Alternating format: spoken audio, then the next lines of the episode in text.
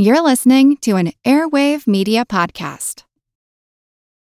Your brain needs support, and new OLLY Brainy Chews are a delightful way to take care of your cognitive health. Made with scientifically backed ingredients like Thai ginger, L-theanine, and caffeine, Brainy Chews support healthy brain function and help you find your focus, stay chill, or get energized. Be kind to your mind and get these nootropic chews at olly.com. That's O L L Y.com. These statements have not been evaluated by the Food and Drug Administration. This product is not intended to diagnose, treat, cure, or prevent any disease. This episode is brought to you by Shopify. Whether you're selling a little or a lot, Shopify helps you do your thing, however you cha-ching. From the launch your online shop stage, all the way to the we just hit a million orders stage. No matter what stage you're in, Shopify's there to help you grow. Sign up for a $1 per month trial period at shopify.com slash special offer, all lowercase. That's shopify.com slash special offer.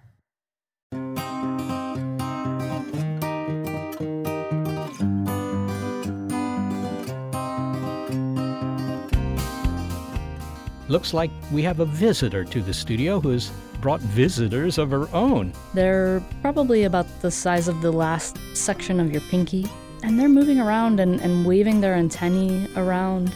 And once in a while, they'll pull those antennae through their mouth parts, cleaning them. We reveal the identity of the speaker and her traveling companions. Coming up, I'm Seth Shostak. I'm Molly Bentley. Welcome to Big Picture Science, produced at the SETI Institute, where researchers investigate the nature and origin of life. On Big Picture Science, we step back to get the wide angle view on science and technology.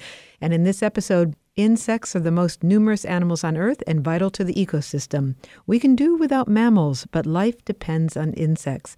Now, research says that insects are disappearing. What's behind this mass vanishing act, plus how insects evolved in the first place. Also, the secret life of flies and an up close visit with one of the most commonly maligned insects, and it hisses. Plus, are genetically engineered mosquitoes the way to stop malaria? This episode is The X Flies.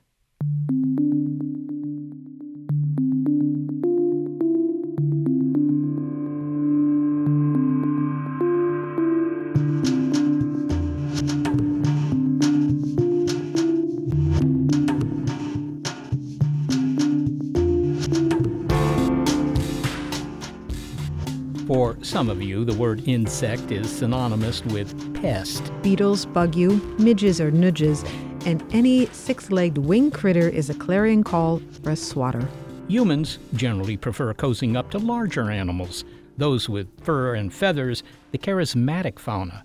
Think about the ratio of cat videos to those of stink bugs. But bigger is not always better. It's just easier to see. Most mammals can be spotted without a magnifying glass, lending themselves to a simple census count which is running to about 5,400 plus mammal species. The visibility of mammals is why I think we count sheep at night and not, say, mole crickets.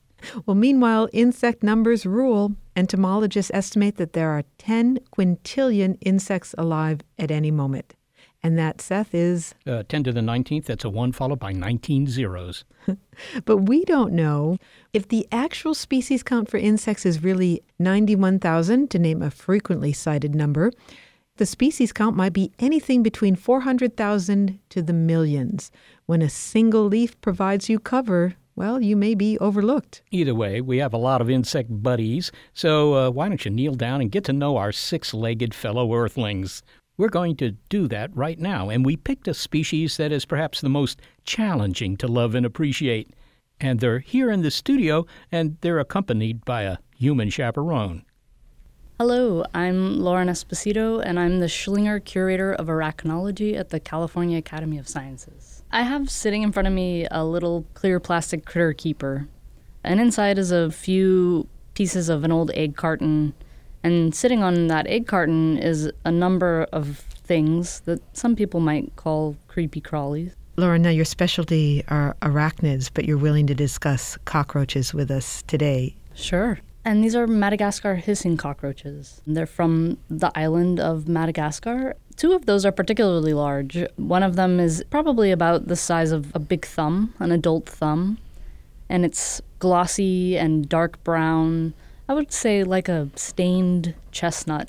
And it has two horns on its head, And all the little ones in there are their babies. They probably hatched out from their egg case a few months ago. If I had to guess, I would say they're two months old. So they're babies. Now, you said they might be a couple of months old. What is the lifetime for a cockroach? Well, you know, many cockroaches, especially the ones that live in our human habitations, have really short generation time. So the adults can lay eggs, and those eggs can hatch out and become adults and lay eggs of their own in probably just a few weeks. So that's how the populations grow so quickly, and we have come to hate them so much. Well, Lauren Esposito and her cockroaches will stay with us. Is that right? You're willing to do that? Yeah, sure. Okay. We're going to discuss another insect that is also maligned, but who has a passionate defender. The Secret Life of Flies is entomologist Erica McAllister's book about the marvelous exploits of the order Diptera. She is senior curator of Diptera in the Department of Entomology at the Natural History Museum in London, and she gives us the buzz about the remarkable diversity and adaptiveness of one of the few animals whose name also describes its movement. Erica, I'm going to start with a question I've had about flies ever since I came across a housefly. Do houseflies know that I'm trying to catch them? Yes. The way that flies see actually, if you're going at a normal speed to approach the fly, they can see you as quite a, a moving object and you're a threat to them. So they will definitely move out the way. They've done some brilliant research recently looking at the evasive actions of flies. But if you do want to catch fly, I'm not advocating that you kill flies, by the way, just catching them, it's a little party trick. Go very, very slowly because then they no longer perceive you as a threat. You are almost like a solid object. So you can actually cup them in your hands and remove them. Okay, so they can see me coming. I thought you were going to say they can sense me, but they're using oh, their eyes. They can smell you. They can smell they me. can see you. You are quite a large object in comparison to them. You're quite a smelly object. No offense, but you're quite a smelly object in comparison to them. You, you're making lots of noise. So, yes, you're not being very subtle towards a fly. And their movements in the air, uh, they're like acrobats or something, the way that they can move and dodge out of the way. Yeah, no, no, they're absolutely fantastic. They uh, just been speaking to a professor about this recently, and we're looking at the flies and the mechanics behind it to help us with fighter jet planes. So fighter jets have all these supercomputers to help them move very quickly in response, whereas flies do this innately. They do it with such high precision. They can yawl, they can roll, they can fly backwards, they can do all sorts of stuff. They're amazing flyers. They can fly backwards? Some of them they can just kind of go whoop, so they can kind of fly up. You can't obviously see my hands because I'm doing the fly motion myself. They're just kind of reversing quickly, as it were, out of the situation. Goodness. Now, how many different kinds of flies are there? Described species, we have about 160,000 species at the moment. So they're in the top four of the largest groups of animals on the planet. But undescribed, we know that we're completely underestimating the real number that is out there. So, take for example mosquitoes. Mosquitoes, there's many different species, but we can't separate them on what they look like. We know that they may have different behaviors. Now, does this make a new species? Does it not? But now we're using our molecular tools.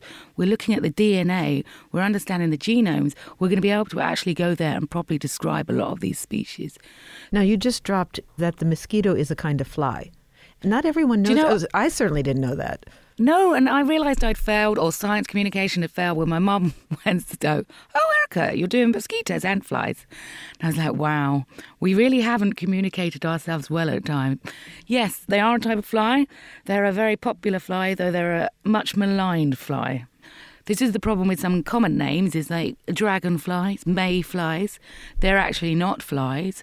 To be a true fly, the diptera, the basic now the thing is, flies laugh at you because they, they're not all of them do exactly what I say. So that's the problem.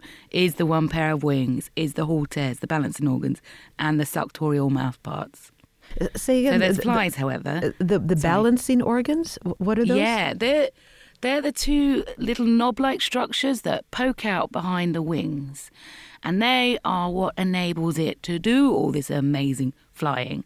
They're the ones that are able to do sensory perception. So when it, it tips and it yawls and it rolls and all these things, these are really important organs to help stabilize it, along with the eyes and other things. But yeah.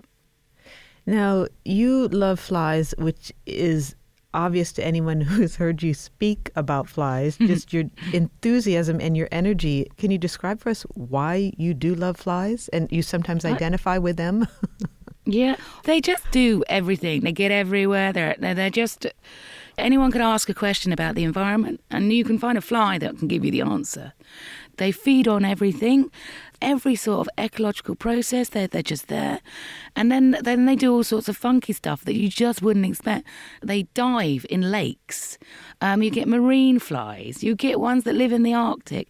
There's bioluminescent flies. There's venomous flies. They're just amazingly diverse. Their morphology is is so amazing, both as adults and larvae. I love just learning so much that every time you think you've kind of learned as much as you can know, you're just like, oh, every day there's something more and more and more. And they're so great and challenging. Now, you named some of the categories of flies, and your book indeed breaks down into chapters of what could be described as fly occupations. Oh. But but let's look at one crucial job, and, and you said that mosquitoes do it, which is another surprise, which is pollination. I've learned that one thing you don't like to eat is chocolate. Okay, I that- can't stand it. all right. That is a subject for Sorry. a- another discussion. But we would not have chocolate without flies. Well, um, there are some other pollinators we've found out, but the the biggest, the largest majority of pollinators of chocolate are these tiny, tiny midges. And these midges are from the family, the biting midges. So you, a lot of people would have come into contact with these midges as the Americans, you call them no-see-ums. So you'd be out for a walk and you're suddenly attacked by these tiny little flies drawing blood. But the it is only the females doing that because the males they are vegetarian. They are the nectar feeders, the pollen feeders. And the chocolate I describe the flower, it's basically like the panda of the plant world. It's terrible at reproducing. It has a really naturally low rate of reproduction, but it needs these tiny, tiny little flies to go into it to be able to pollinate it. So all the big pollinators can't do it. It's these tiny, minuscule ones that do it. So the chocolate midge is this beautifully tiny little male. He's got these most amazing plumose antennae. He's quite a fluffy individual. And we don't think about flies as being very important pollinators. And so one of the reasons of doing the book was to actually say, look, actually there's a lot of things that flies are crucial for pollinating and we've got to start thinking about them as well. Now, another job that that the flies take on is coprophagy, and the flies that um, engage in this will not be out of a job anytime soon. Erica, No, where and- would the world be without coprophages? It, it would be a very, very um, rancid place. Um, And why- why is everyone- that? Why is that? the- so coprophagy is obviously the eating of feces, the eating of poo. And it's the thing that everyone goes, that's disgusting, flies are revolting. But it's like, hold on a minute, take a step back. Can you imagine if they didn't? Can you imagine how much animal waste, and I'm including humans in that, is produced every day? And if we didn't have these flies going around cleaning it up, can you imagine what a quagmire it would just be? We would be swimming around in feces. And that, I'm sorry, doesn't sound pleasant to me at all. Well, what are they doing? Are they eating the poo? And then if they are, aren't they also defecating? And don't you have an endless cycle? Or are they doing something else with it? They just have very, very small poos. They're laying their eggs in it. So a lot of the larval stages. So a lot of people would have heard of dung beetles, but there's quite a few groups of dung flies, and you can have loads of these larvae just eating away. Because feces is, and I'm not advocating we humans do it, but it is quite nutrient rich. I was surprised to learn that the New Zealand bat fly, which runs up and down the fur of bats, is in the category of the coprophage. Yeah, they've been looking at the gut analyses of these now and realised it's feeding on the bat feces rather than the bats. Well, why is it in their it's- it's a- fur? but it's in their fur. So it's a very warm, nice, protective environment. So they live on the fur and then they fly down to the guano and feed off the And guano. their larvae live in the guano as I well. see. And if you see, you have beautiful pictures in this book. I have to say, it is a lovely book, and you have close-ups of these flies. And in the case of the New Zealand bat fly, it has claws on the end of its mm-hmm. legs for gripping. Yes. I mean, they're, they're completely adapted. They're amazing. So, all of the species, though, are the ectoparasites, the ones living externally on the bats, the birds, etc., they've all got these amazing claws on their legs. They're completely suited for the habitat that they're living in. You have brought me around to appreciating the beauty of the fly, and that's a remarkable thing to do for your readers. It really is. They are beautiful. They they truly are, and some of them have quite elegant forms. Now we think of the housefly, and maybe we're prejudiced against the housefly, but I'm thinking now of the photos you have of the crane fly and its long, slender legs, just exquisite. Yes, the crane flies. I mean, I love them. Um, they are so uh, the, and the group of flies that are all these long-legged, uh, very delicate, very thin. Um, crane flies spend a lot of time on tussocks of grass, so they, they wave and wobble in the wind quite a bit. I wonder if we could talk about the proboscis. Yes. Okay, good. The suctorial mouth parts. Yes. Now, some of these on the different flies, again, it, it varies. Uh, some are quite long, others are shorter. and that's fascinating in itself. But if you look at what's at the end of um, this feature, well, why don't you describe what's at the end of a proboscis? Well, a lot of them have got tiny serrated teeth. Say, for example, a mosquito, when the female is coming in to launch and she stabs you with her proboscis, these serrated teeth are the ones that gently cut through your flesh. The um, proboscis of the stable fly I mean, it's just when you see the, the finite detail of the teeth on that, it's lethal. And you can understand why this fly really does hurt you because it just shreds at your flesh. now, mosquito falls under the your category sanguivore because it's a bloodsucker. Yes. Okay. Not a predator. And maybe an example of a predator is the fly that can take out a hummingbird in flight? Can it do it in flight? Yeah, that's my my ultimate fly. I I'm wearing a necklace of that fly right You're now. Kidding. No, I, I adore that fly. The stories are so brilliant uh, of a twitcher watching these beautiful, delicate hummingbirds, and you can see it. And then you can almost feel that this thug of a fly just comes along, grabs it, paralyzes it, and shreds it. And I have this image of this male's face, absolutely gasped with horror and this little fly is like, yep, I'm just taking out the birds. And I'm like, wow. I mean, the idea of flies taking on vertebrates and predating on vertebrates is just, you know, we think about the size of flies. This is incredible. So this fly is not the size of a hummingbird. No, it's uh, a little smaller. I mean, these aren't the biggest of hummingbirds, but um, yes, it was still. I mean, I have them in the collection, and the, the flies, these this whole group, they're the robber flies or assassin flies because they are the aerial predators. They are the beasts of the airways, and they can take on things so much larger than themselves.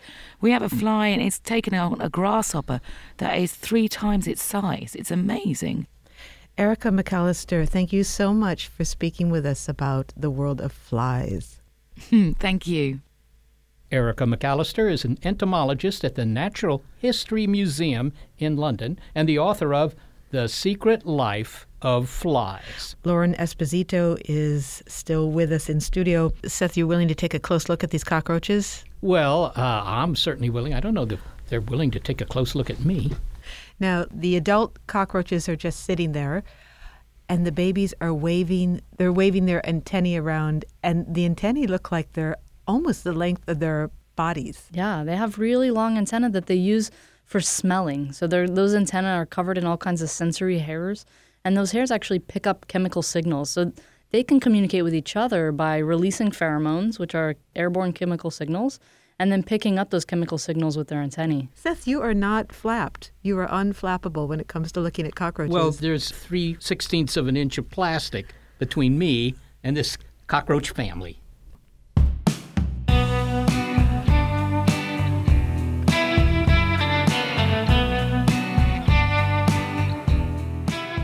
Coming up, Molly and I will continue to admire the undoubted attributes of our cockroach visitors, meanwhile, how insects evolved in the first place, and why some populations are in decline. Then later in the show, changing the genome of the mosquito to combat malaria. It's the X flies on Big Picture Science.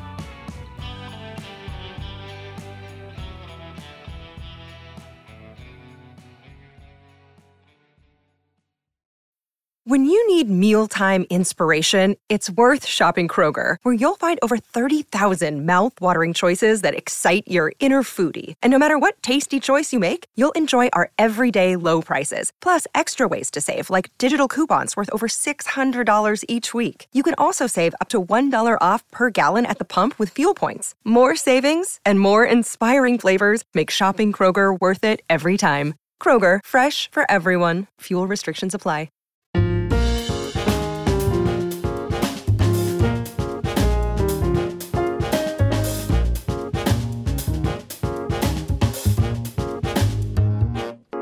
The cockroaches in the studio with us are old. I mean, well, these guys in particular are not so old, but the species is pretty ancient, going back to some of the first insects on Earth.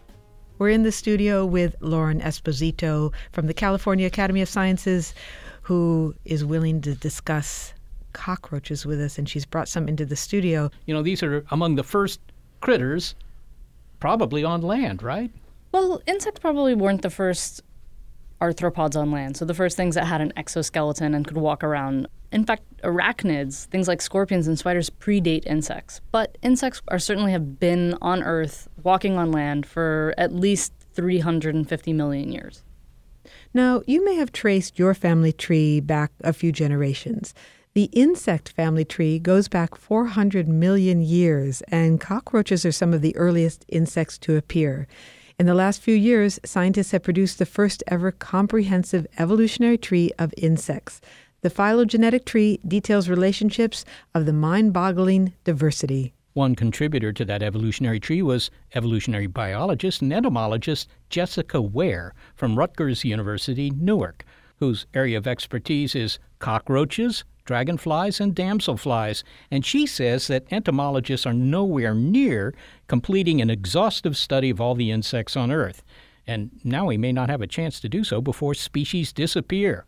You are probably familiar with the plight of the flight of the bumblebee. Bumblebee populations have been in decline, and for the first time, a bumblebee has been put on the endangered species list. But the recent study carried out in nature preserves over 27 years by German researchers found a major decline in all flying insects. Now, the insects were measured by, by weight, and the collective biomass fell by 77%, and in the summer, when insects are the most numerous, by 82%. Dr. Ware reminds us that the members of the following list, which are just a tiny fraction of all insects, are animals we cannot live without. So let us give you, for starters, the beetle, the bee, the butterfly, ladybugs, bedbugs, praying mantis, aphids, earwigs, crickets, dragonflies, stink bugs, and kissing bugs.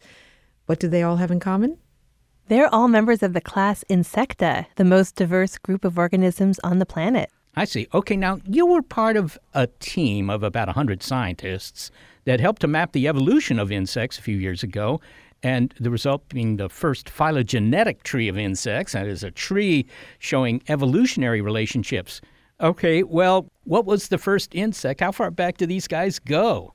Well, we know that winged insects are about 406 million years old, and they probably looked something like a dragonfly. Maybe they were larger than the dragonflies we see today, but they probably looked something like that. Okay, so what niche did insects fill? I mean, that's a long time ago, 400 million years ago. I mean, that predates the dinos and so forth. Uh, they, they must have seen an opportunity. There must be some, I don't know, evolutionary niche that wasn't so nichey for this kind of, a, of an animal. Well, certainly the first things to take to the skies were insects. So before insects started flying around up there, there was nothing there. There were no birds, there were no bats, there were no pterosaurs. So that's a wide open niche space to exploit. And then most of the terrestrial habitat had not yet been exploited by other animals yet. So insects were able to fill basically all of the terrestrial niches and the air. They're also small, at least they seem to be small today. Have they always been quite so small? No, in fact, some of the ancient relatives to modern insects and modern arachnids were much larger. There were some scorpions that were the size of a terrier. There were these things that were close relatives to modern dragonflies, but not actually modern dragonflies. And they had wingspans of each wing was about 37 centimeters, uh, which is about three feet long. So that's those are big to have those flying around above you. My goodness, that sounds scary. So I've heard it said that insects can only get so big because they don't breathe through a nose or their mouth or anything like that. They breathe through these little holes in their their hard outer skeletons, and consequently, if you make them too big, then it's you know too far from the air to go into these bodies. Is that the deal? What limits their size? Well, certainly the spiracles, which are the organs you're talking about, these little holes in the side of their body, which through air enters the body, and their circulatory system is pretty uh, rudimentary, so it's very hard to have them be extremely large and to be able to be fast, um, to be able to do things that require a lot of oxygen transport and a lot of blood transport. But in addition, the larger you are, the easier it is for you to dry out um, if you have a large surface area. And insects that have just soft bodies, a lot of them have just soft bodies, they would dry out very quickly. So a lot of the times when we imagine what these giant things must have looked like during the Carboniferous period, they weren't necessarily the fast flying, quick turning dragonflies that we see today. They would have been kind of slow moving, kind of with wings that paddled through thick, viscous air, almost like paddling a canoe through water. Um, and they would have been probably pretty clumsy. But certainly, as birds came on the scene, we see dragonflies modified the way that their wings are shaped and the way that they fly. They suddenly got very good at getting away very quickly. and presumably that had to do with the pressure of predation, but also with the fact that they had birds competing with them for the other insects that they were eating. When did insects first start to fly? Did the first insects fly, or were they just, you know, relatively lightweight and they could, you know, hop big distances and eventually started, I don't know, flailing their legs? Or what, how did that happen? Oh, that's a hot debate. in the entomology world, how insects first started to fly is a really hot debate. And different things have been proposed from starting to glide slowly, from hopping around, from insects that have aquatic life stages, that have gills on their abdomens that may have been modified to be wing like. People have debated about this for decades. But what we know is that there are insects that we call the basal hexapods, and they are insects that do not have wings.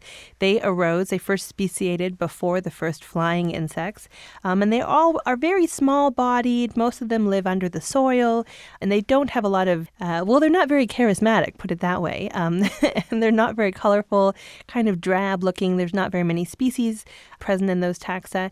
Once insects evolved wings, once the winged kind of body type evolved, from that point onwards, that's when we really see insects rise to being the dominant, you know, species that we know of when we think about biodiversity.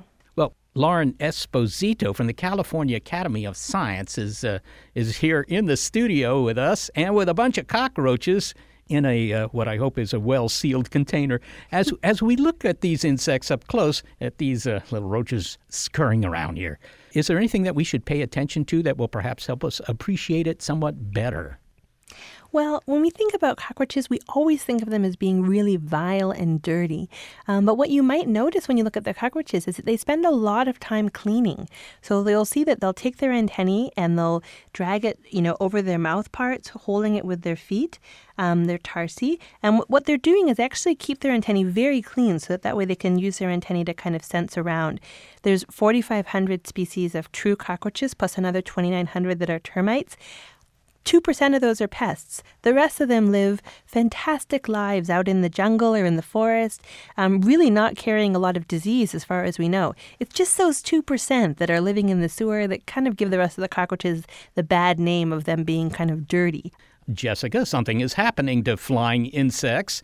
I believe the alarm started in earnest with a German study released in 2017 that found that over the course of nearly 30 years, there'd been a major decline in flying insects in one region. Now, uh, can you tell us about this study? What's going on here? This study was a really interesting study that harnessed something that we all have access to citizen science data. So they used citizen science data that had collected insects, you know, doing bioblitzes and different things like that.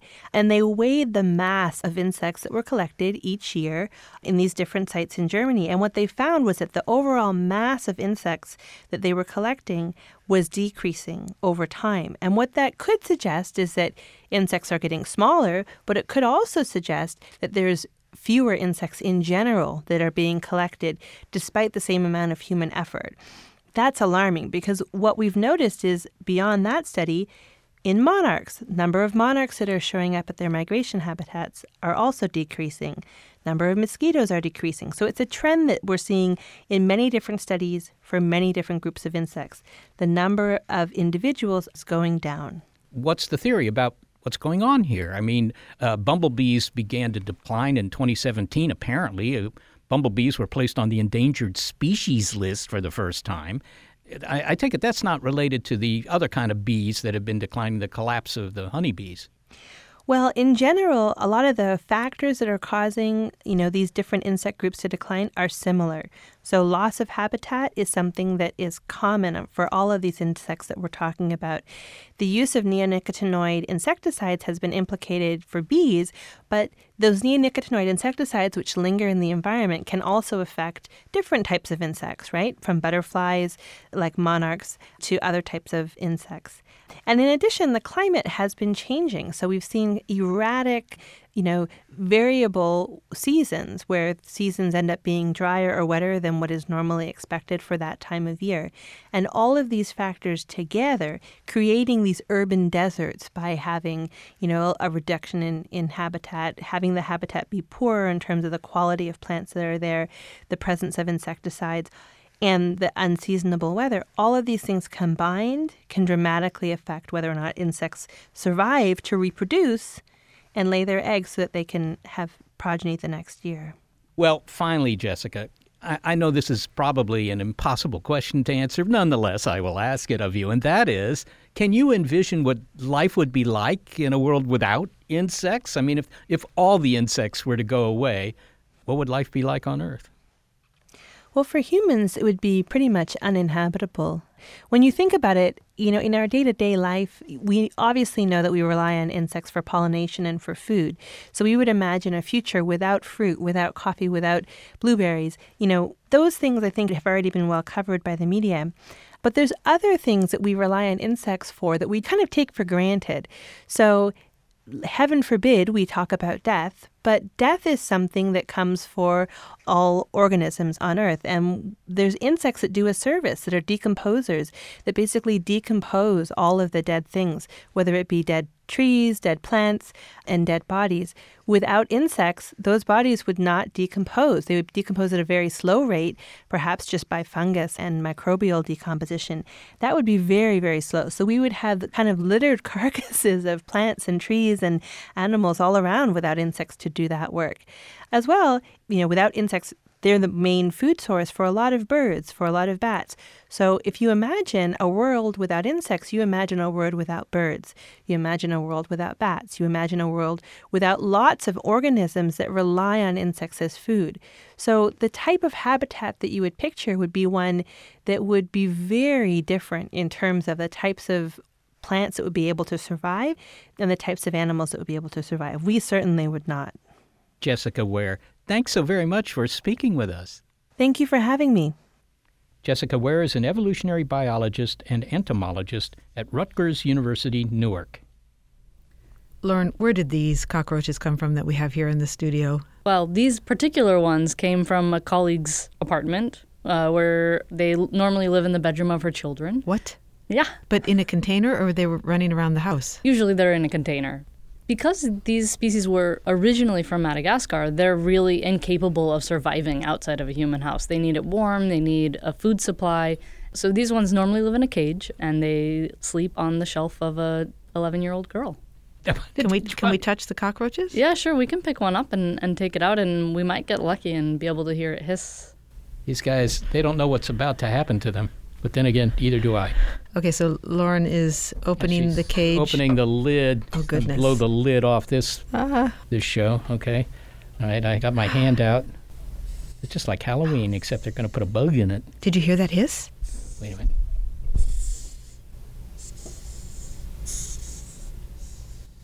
Is it, It sounds like air leaving a balloon. That's kind of the idea. They're pushing this air out of their spiracles, which are their lung openings, and it's meant to ward off predators.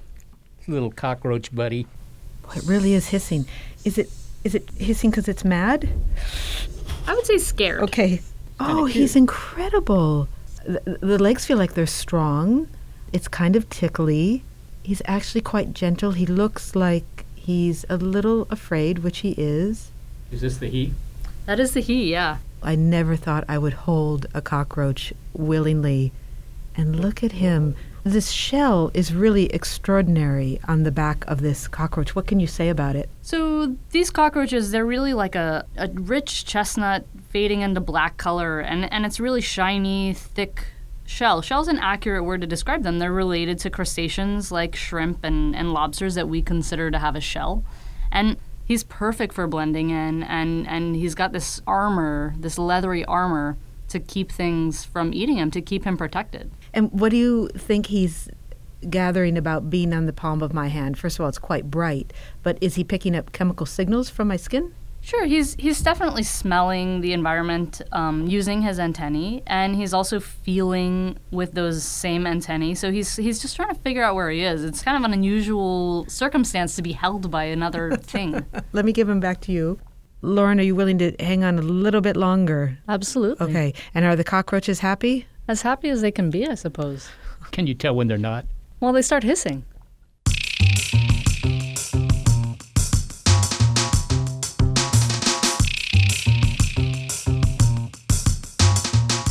Coming up, high tech tools may provide an efficient way of getting rid of malaria.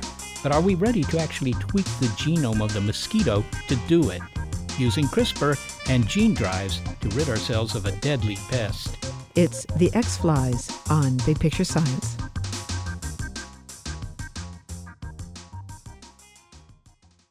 Many of us have those stubborn pounds that seem impossible to lose, no matter how good we eat or how hard we work out. My solution is PlushCare. PlushCare is a leading telehealth provider with doctors who are there for you day and night to partner with you in your weight loss journey. They can prescribe FDA-approved weight loss medications like Wegovy and Zepbound for those who qualify. Plus, they accept most insurance plans. To get started, visit plushcare.com slash weight loss. That's plushcare.com slash weight loss.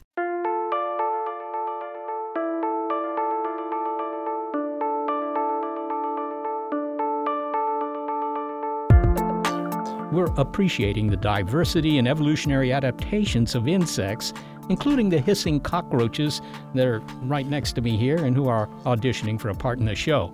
Insects are indispensable to our ecosystem, and their disappearance is alarming. However, there is one species that might be universally voted off the island.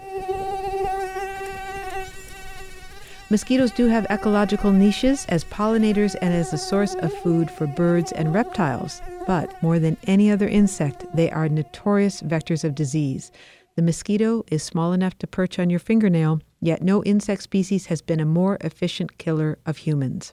The mosquito species Aedes aegypti can carry yellow fever virus, dengue, and Zika. Many mosquito borne diseases are caused by viruses. Malaria, however, is caused by a one celled parasite and is carried by 40 species of the mosquito genus Anopheles.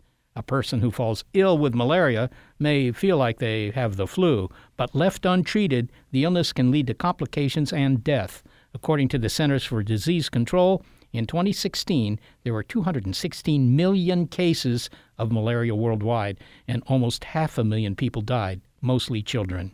Scientists are applying high tech tools to fighting the disease. This includes the new gene editing technique CRISPR, which allows for precise and rapid edits, combined with gene drives, which greatly increase the chance that genetic modifications are inherited over and over.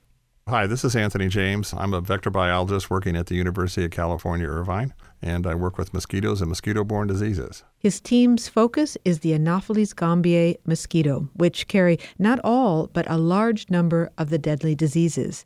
However, with CRISPR and gene drive technology, unforeseen consequences are a concern, and so are those anticipated. Could engineered mosquitoes create parasites or gene drives that are resistant to the modification? Dr. James describes where the deadly parasite calls home. It turns out that the parasite can only be one of two places. It can only be in the mosquito or in the human being. The parasites feed on human red blood cells, and when the mosquito takes a meal looking for that protein rich meal to make her eggs, uh, she takes up the blood with the parasites and picks them up at that point.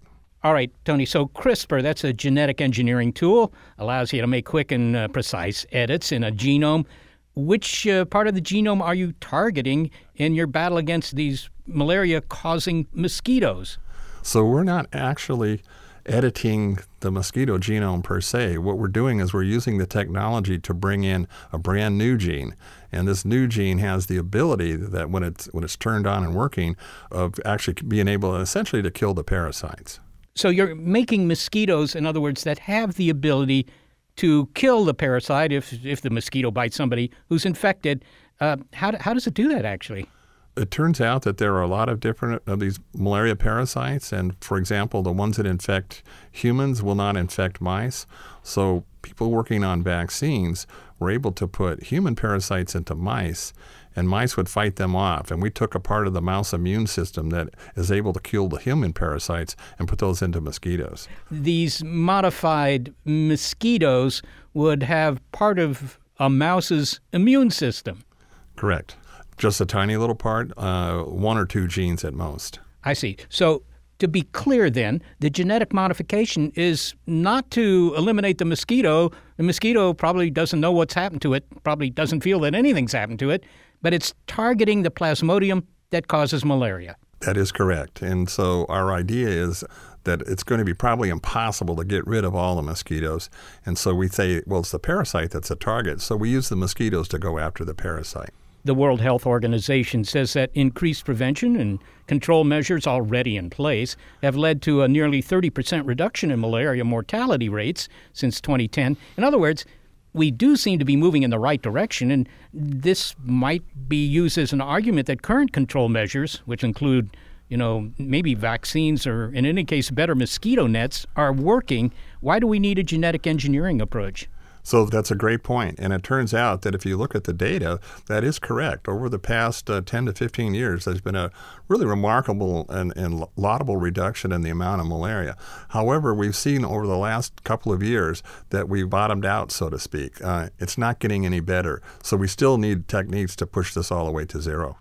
Gene drives. Gene drives that's a scheme made possible, I take it, by the CRISPR technique. How does a gene drive work, and how do they ensure that uh, you know anything that you modify, its descendants are still subject to that modification? Right. So this is a an interesting question to try to answer over the radio because I usually wave my hands around. But the idea is that there's a technology, which is the CRISPR technology, that allows you to break chromosomes. And when the chromosomes are broken, they try to repair themselves. And so what we do is we use the CRISPR technology to break the chromosomes at a very specific place, and then we add a whole bunch of DNA and hope that in the process of the DNA fixing itself, it copies some of the DNA that we put in. So we can actually make that happen. And when we do that, this process becomes repeatable. And so what we put in has the ability also to continue to cut the chromosomes and add things in this isn't like changing a trait for the next generation, is it? I mean, if you could modify my genome so any kids I'd have would be blondes, that modification would be washed out a few generations down the line. That's obviously not happening in a gene drive. No. So the idea is to have it persist in the mosquitoes for, say, five to eight years, long enough to have an impact on malaria.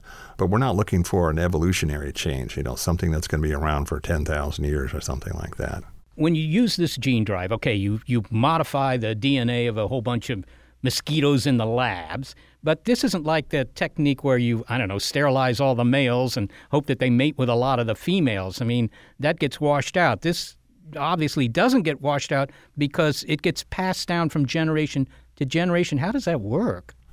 The idea is to have the gene drive system put into what's called the germ line. So these are the sperm and the eggs, and those are the cells that contribute to the next generation. So we see that everywhere. It's the same thing in humans. They have sperm and eggs, and sperm fertilizes an egg and gives rise to a new individual. So if our genes are in the sperm or the eggs, then the offspring that come from that will have the gene. And it, will just continue that way. So it'll be something that is heritable over hopefully at least five to eight years. So, in some sense, you've actually made a, I don't know, a new species of mosquito. Well, you think about it like adding two or three additional genes. And so it's it's not a different species because there are natural variants of malaria vectors of malaria mosquitoes that, that are resistant. They have their own genes that help them fight them off, but it's hard for us to work with those. And so we just made some essentially synthetic genes and put those in. Okay, designer mosquitoes. You've got it. Okay, Tony, well, give me the big picture of how this would work, uh, assuming all goes well. You're going to engineer some mosquitoes in the lab, uh, breed some nominal number of them. I don't, I don't know what that number might be. I mean, 10, 1,000, a million, and then release them into the wild, right? That's correct. The idea would be that they would be part of an integrated program. Hopefully, we have people using bed nets uh, and availability of prophylactic drugs and maybe down the line a vaccine. But what we offer is a circumstance where we put the mosquitoes out there and malaria is eliminated from that area. It can't move back in. And it can't move back in because if somebody brings in the parasites, the local mosquitoes are unable to transmit. So, what it allows us to do is consolidate our efforts. We can clear an area and have it remain free of malaria and move on to the next place. And so, our big contribution is the sustainable aspect, sustainable consolidation of, of elimination of malaria. I see. How, how many mosquitoes do you need to, to breed in order to do this effectively out in the wild, not in the lab? Amazingly, it's not as many as you think. We imagine that individual releases will be in the somewhere in the range of 100,000. And we easily have 100,000 mosquitoes and many more actually growing in our insectary right now here at UC Irvine. So the idea would be probably you'd be using millions over a year, but it's easy to make that many. Mosquitoes are easy to make. I, I take well, it. you just give them something to eat, and then the next thing you know, you got a lot of them. well, okay. About some concerns here. This technique uh, might work in the lab, but there are questions about its effectiveness in the wild. One of the big challenges seems to be the potential that the insects will develop a resistance to gene drives, or that maybe the parasite would develop a resistance to the uh, altered mosquito. Correct. And so for the parasite, um, it's very much like a multiple drug use. So we, we have agents now, for example, that will cause infections in people and are resistant to antibiotics. And so what the physician will do will prescribe an, a combination of antibiotics. So the idea is that if one doesn't get him, the other will. And so we do the same thing putting these genes in the mosquito. We have at least two genes that go after the parasite. But then for the mosquito becoming resistant to it, the good news about the CRISPR technology is that if a particular region in the chromosome is resistant to our genes, we just go to another place. And so we can overlap places where we go so we get complete coverage, even though in, in one individual mosquito, it may have one resistance gene. This sounds like the kind of cocktails that are made certain diseases. Yes, that is exactly right. And that's the idea is that you have multiple systems built-in backups, so to speak. Another concern, Tony, is that of unforeseen consequences. I think every time you talk about modifying biology somewhere, you know, a lot of people get up in arms. You know, you, you know, remember the rabbits in Australia or something. Right. I, I mean, how can we be certain that changing this gene that stops the transmission of the malaria parasite won't also alter I don't know the mosquito's behavior? What if what if uh, the gene has other adaptive functions, you know, or or even worse, the gene triggers a cascade of troubling ecological consequences? So we can never really know without testing whether or not these things are going to happen. But we can make really educated guesses. And indeed, because it's a genetic engineering, we can structure these DNA molecules that we put in in a way that they have the minimum amount of what we would call off target impact. And so part of our strategy of developing something for the field is to minimize uh, the potential for these off target effects. Well, finally, Tony, if we succeed in wiping out the malaria parasite, will we then be able to find it in our hearts to like mosquitoes? I think we're going to have issues still because while we may have solved the problem for humans, mosquitoes also transmit a number of diseases to animals, and for example, are responsible for the devastation of the native bird uh, native birds in, in, in the Hawaiian Islands. And so I'm hoping that our technologies will also be applied in in a situation where we can do something for island conservation. Anthony James, thanks so very much for speaking with us. You're welcome. Thanks for having me. Anthony James is a vector biologist at the University of California, Irvine.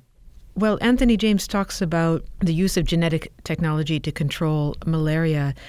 Lauren, as a scientist, what is your response to the potential for that technology to eradicate a disease or even to change a species?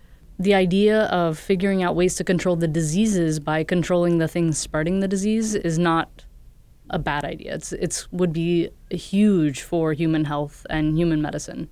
The things that I worry about are whether the in changing the genetic code of these species of these species of mosquito so that they're no longer transmitting disease or so that their populations are limited, what happens if that change somehow makes it into other native mosquitoes that are, are natural to that environment or to that geographic place and thereby reduces the population of those mosquitoes. And the reason that I'm worried about that is because many things on Earth are highly dependent on mosquitoes and mosquito populations. Biology is so complex, everything is so interdependent.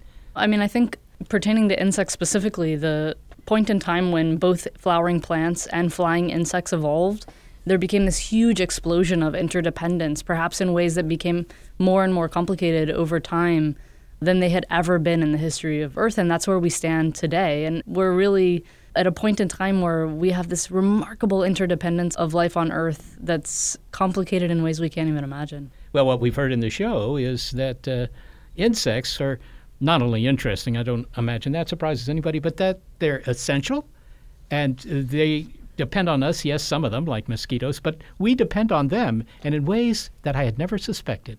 And even cockroaches are kind of cute and appealing when you get up close and personal with one.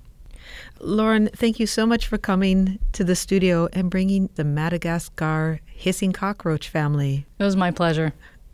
Lauren Esposito is an arachnologist. That means she studies spiders and scorpions and things like that. She is from the California Academy of Sciences in San Francisco.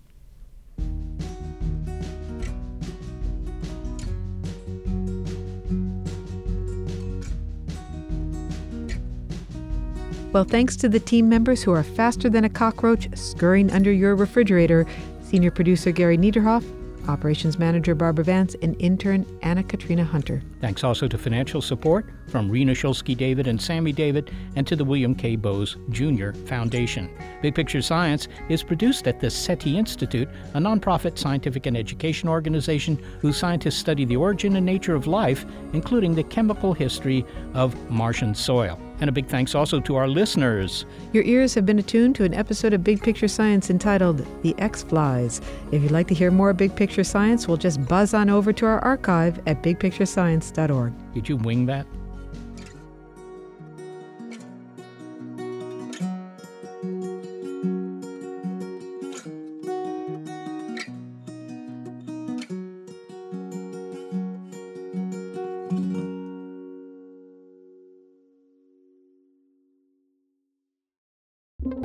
Get ready to geek out.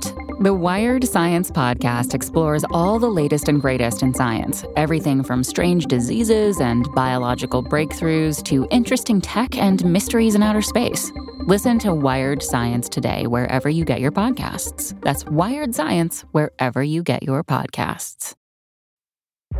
Tech moves fast.